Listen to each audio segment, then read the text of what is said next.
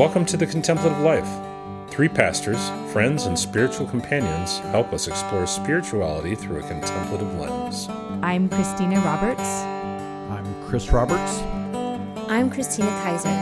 We're glad you joined us. Hello, it is great to be with you. Today we are talking about ways we engage with money. And this topic harkens back to days when I used to offer premarital mentoring to couples seeking to get married. The topic of money was one of the sessions we discussed, and often it came with a fair amount of emotions and sometimes trepidation. And so I have found in my own life that money is an interesting topic because it touches so many areas of life. It deals with our childhood and family of origin, how we were raised, where we lived, money mindsets that were a part of our upbringing. It deals with adolescence and early adulthood and our first job and learning to engage with work, spending, saving, various habits around money. Often religion comes into play and how our spiritual backgrounds inform our view of money. All of us at one time or another have probably dealt with unhealthy aspects of money perhaps our attachments to stuff, ego, lack of confidence to share ideas in the marketplace, purchases we may have regret, greed, and the like. So, as we consider the ways we engage with money, what comes up for you initially? Yeah, I appreciate you naming sort of the comprehensiveness of this topic because it certainly does evoke a lot of emotion and it's something very practical and tangible that we all have to deal with probably on a daily basis is our the way that we relate to money and for me personally i think that the contemplative has a lot to offer in this. I'm reminded of a retreat setting where often in retreat settings we're invited to reflect on our timeline and thinking about different aspects of our life in a holistic sense. And this particular invitation was specifically around money and our money journey and how we've related to money throughout our timeline. And that experience was so eye opening to me because I think, kind of to your point, Chris, of recognizing childhood, adolescence, jobs, different spiritual teachings that I had received over the years about money, ways in which somebody's generosity towards me really opened up a door and really expanded my world, ways in which I interacted with different questions around how my faith handled money, et cetera. And so I feel like this is, to your point, a very comprehensive subject that I'm excited to keep diving into today together the timeline surrounding money is definitely a worthy kind of meditation, something to think about and move through.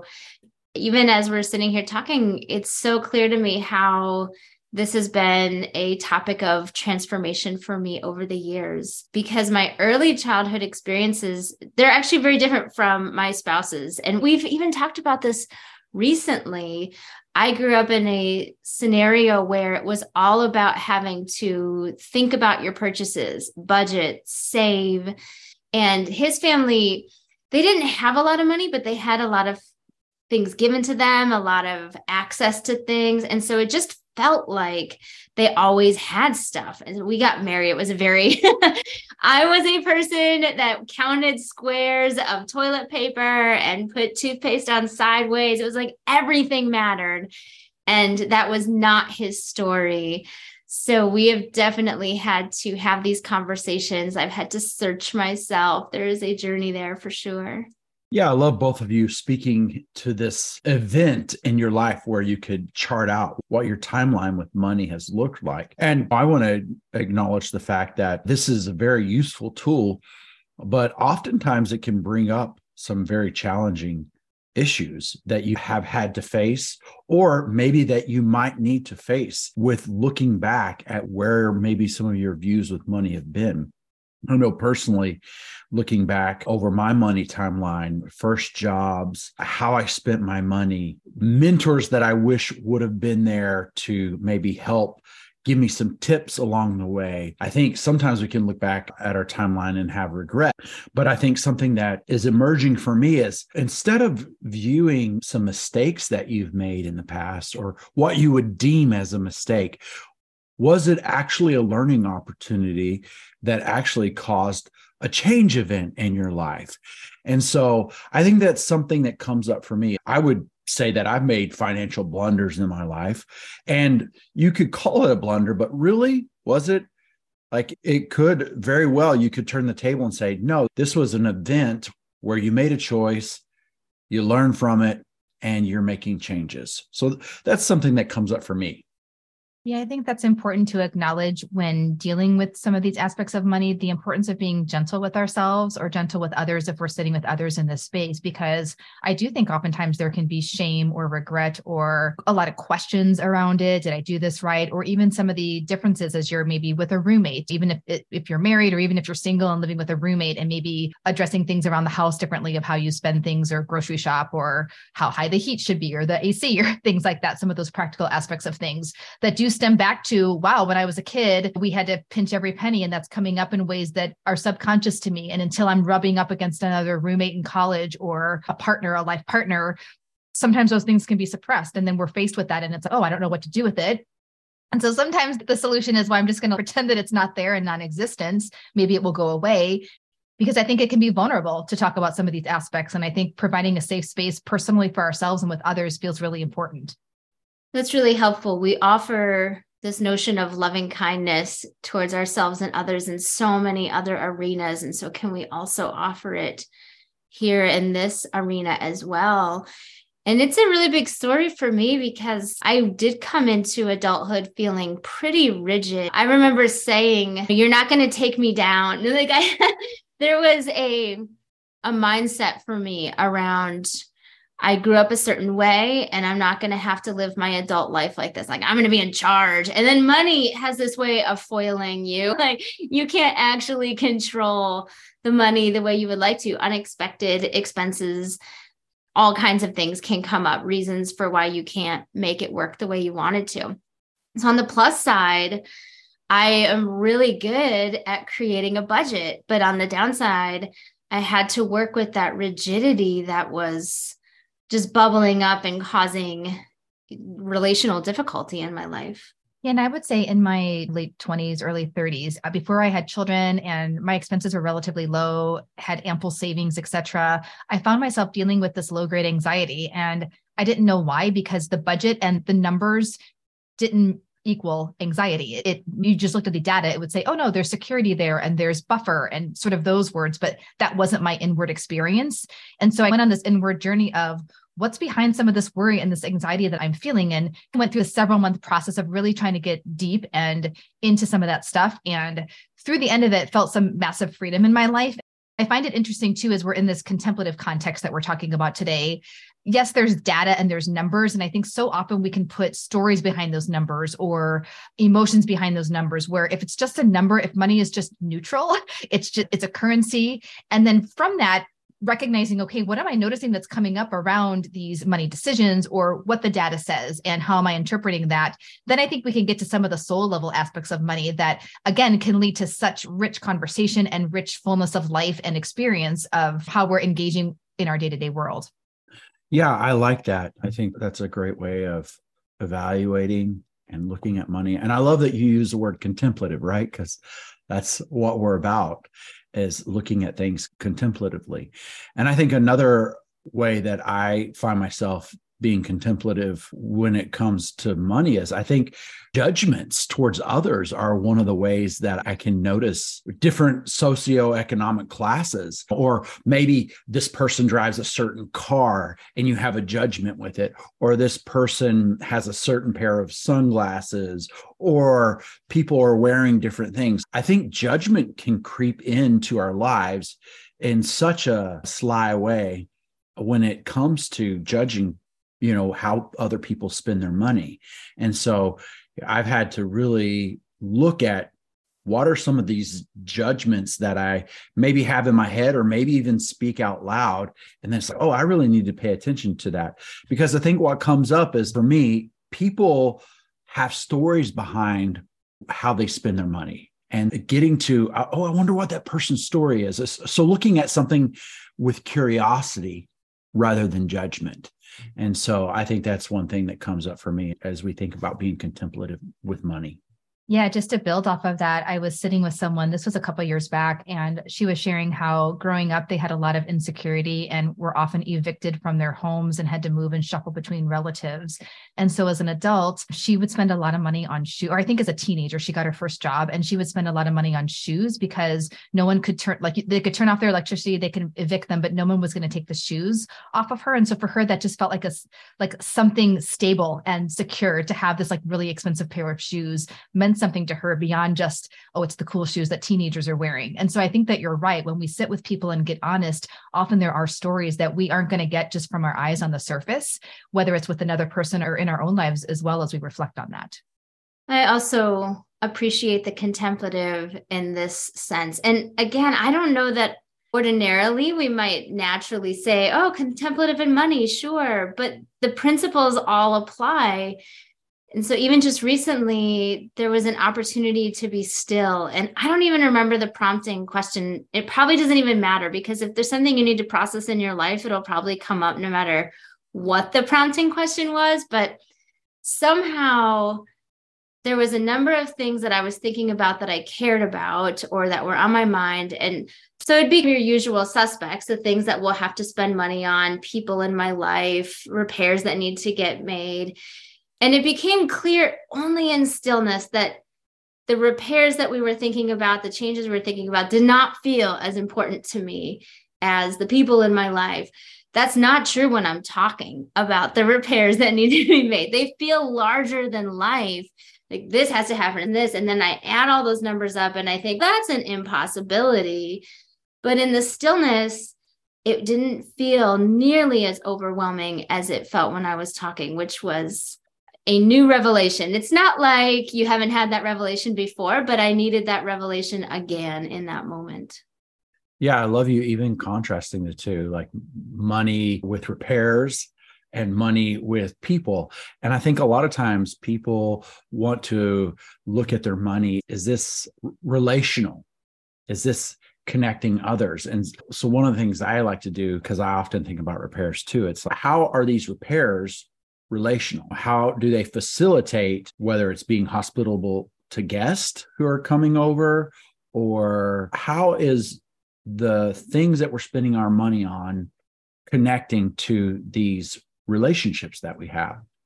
And I think that's often a challenge, right? Sometimes we can't make the correlation. And so particularly whenever relationships are super important to us. I can't justify, we would use the word, I can't justify doing this whenever this needs to happen. And so what you end up doing is you end up comparing your values. And I think that's always a great thing to do is looking at your values and saying which one, which value are we going to look at or which one matters the most right now. It, and sometimes they both matter and sometimes you just got to pick one. But I think that's also an important practice is whenever it comes to looking at money, looking at finances, like what are your values? And then choosing how you want to spend your money based on what it is that you value. Yeah, I think that taps into areas of discernment, right? As we're looking at values and how do these values coexist and each have the airspace that they need. I'm also thinking of seasons. And I think sometimes in our, like anything in life, right, there's seasons where maybe things might be a little bit tilted in one direction and we need to put more resources towards something for a season. For example, maybe you're going to go to college and so you need to take out some money or you put a lot of money out for that particular educational value that you have in that particular season or repairs or home or health. Maybe you're really wanting to pay attention to that and maybe eating a certain way or things like that. I'm also just mindful too, Chris, you mentioned earlier about different mentors in your lives and people who have helped shape our view of money and just thinking through my dad grew up in very extreme poverty in a small village in Greece. And I remember as a kid hearing his stories and six kids, one died because they didn't have access to medicine. And so he actually died because of that. And just a lot of trauma there. But I think he would just talk about it as a kid, it's going in one ear, out the other. And I remember when I was 13 visiting his village for the first time in Greece, and it's like literally a wooden floor thing and the animals would live underneath. And I'm like, where did you sleep? And he's like, we all slept here on the floor. What do you mean? And just realizing, okay, maybe he was saying stories and I, I just, I needed the visual. I didn't quite get that. But I was also like a materialistic 13 year old who was really into brand name clothings and shoes. And because I was 13 and that was what you did as a 13 year old. And so I think it took time for that narrative of my dad's upbringing to catch up with me. And now that I have children of my own, just the, the heaviness and the weight of that story as a parent and all that he had to do to provide for, I'm the youngest of five in my family of origin. And so I think too, just the seasonality of different aspects of our money journeys and how they rub against other mentors or significant people people in our lives, maybe grandparents, parents, spiritual leaders, etc. I think as we grow older too, those paradigms and understandings of money, I think really have opportunity to integrate into some beautiful ways that I've experienced at least. That's a really great story. I appreciate kind of that's what was it when I saw it in person and how did I process that over the course of life? Because I do think it changes as we move through our life.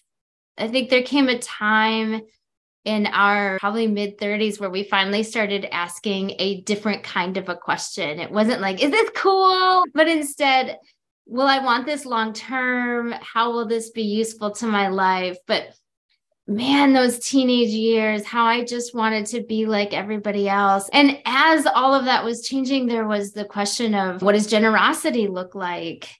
In my life and how does that play in? Generosity is very difficult if you feel like you have to save every penny. It feels irresponsible to get rid of it but it's funny there's that scripture about those who want to save their lives will lose it. It's similar right? If you try to hold the money really tight it just sifts through the fingers a little bit. And so acting with the paradox of how life works in so many ways there's the shift over time there's realizations yeah, I like that. I too, I think a very formative experience for me was when I was a teenager, and there was a certain time in my family where things were a little bit tight and I had a job and I brought my paycheck home and I gave it I gave it to my parents and and I remember as a teenager doing it willingly but it was still a bummer but now as an adult looking back on that that was so formative for me to be able to contribute to my family in such a tangible way.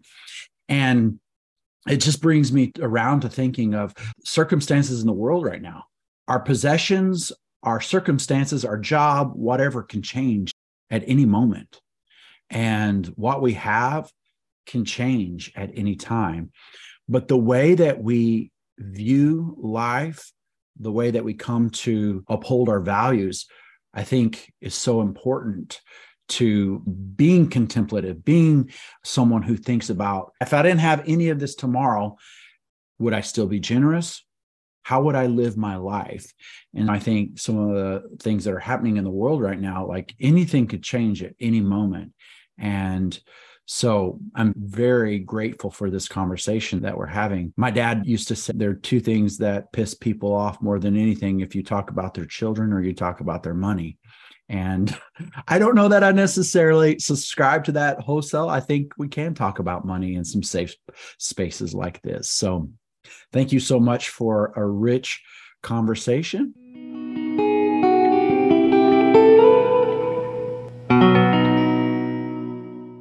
And now is the part of the podcast where we talk about what we are into. So, what are we into today? I am into bites. I don't know if you guys have heard of this, but full confession toothpaste tubes at our house are often clumpy on the top and it gets rough with the kids. And so, anyway, I just discovered they're called bites and they look like little tablets, and you chew it and then you wet your toothbrush and then brush your teeth. And I love it because sustainability front, it's you don't have all the tubes going into the landfill and just with the kids too portioning out toothpaste has been an issue and so you have this little pellet it's the right portion and so i am all about bites that is so good to know i've been thinking about trying them so maybe because we have the same issues in our house. I am into the idea of maybe getting a basketball hoop to go outside. Our second child had friends over. One of them brought a basketball to maybe hang out and play basketball outside, but we didn't have one. We have an indoor basketball hoop and lots of other fun things to do. But it just made me realize we have space for this, and that could be a fun pastime for people. So I have to explore, but basketball hoops for the outside is my new wonder. Bites and basketball hoops. Those are both wonderful things. Especially, I think I walked into the bathroom this morning, saw a huge glob of toothpaste just stuck right there in the sink, like just refusing to go down. So I could easily get into either of these two things. But right now, I'm into reupholstering some of my chairs. So I've found some chairs that have some sort of tears or rips in them. And I could go and buy another chair if I wanted to. I could take that chair and then put it in the landfill because I'm assuming that's where it goes. Or I could just get some material and try to reupholster. So I am currently into pulling staples and making cutouts of leather upholstery to reupholster the chair. Thank you so much for joining us in the podcast today. We look forward to seeing you again in the future. Make it a great week. If you enjoy listening to the podcast, we invite you to stay connected by signing up for our Foundry Spiritual Center newsletter, where you can learn about even more programs and offerings. You'll find a link to subscribe in the show notes, or visit us anytime at foundrysc.com. Thanks again for being with us. We hope you have a great week.